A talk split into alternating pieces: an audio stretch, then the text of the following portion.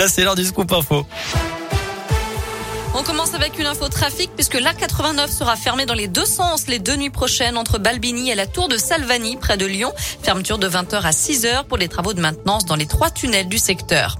À la une, 216 000, c'est le nombre de victimes d'abus sexuels commis par des clercs ou des religieux en France. 330 000 victimes si on compte les personnes agressées par des laïcs travaillant dans les institutions de l'Église. La commission Sauvé a rendu son rapport sur la pédocriminalité dans l'Église catholique française depuis 1950. Un rapport accablant pour l'Église. Les évêques demandent pardon. Ils parlent de honte et d'effroi. En deux ans et demi d'enquête, 6 000 témoignages ont été recueillis et plus de 3 000 agresseurs potentiels identifiés. La commission dénonce l'indifférence cruelle de l'Église et demande une réparation financière pour les victimes. Elle formule, elle formule aussi une quarantaine de recommandations pour améliorer l'écoute des victimes, la formation des prêtres et des religieux ou la gouvernance de l'Église. Jour de manif partout en France. Premier appel national à la grève de la CGT, Force ouvrière, FSU, Solidaire et l'UNEF depuis la rentrée. Manif pour la hausse du SMIC et des salaires, contre les réformes de l'assurance chômage et des retraites. 950 personnes ont défilé à saint 400 à Rouen. Il y avait une manif aussi au Puy-en-Velay, à Lyon et d'autres sont en cours à Bourg-en-Bresse et Mâcon. Cette journée de grève crée quelques perturbations dans les gares, les écoles, les cantines ou les crèches.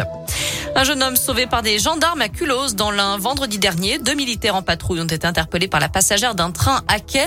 Pour un jeune homme retrouvé inconscient à bord, il ne respirait plus. L'un des agents a donc commencé un massage cardiaque, l'autre est allé chercher de l'aide. Ils ont réussi à ranimer la victime avant l'arrivée des secours grâce à un défibrillateur trouvé en mairie.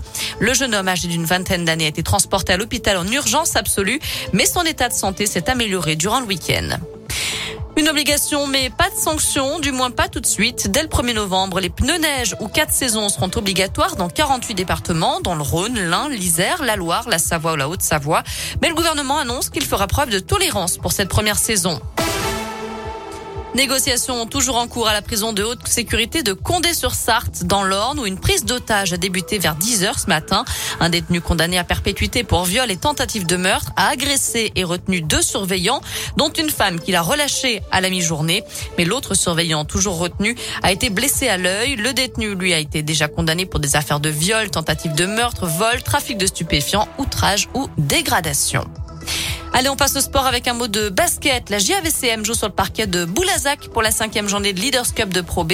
Coup d'envoi à 20h et dans le même temps, la chorale de Rouen se déplace à Chalon-Reims. Coup d'envoi là aussi à 20h. Voilà, vous savez tout de l'actu. Côté météo cet après-midi, bon bah malheureusement les éclaircies n'auront pas duré bien longtemps.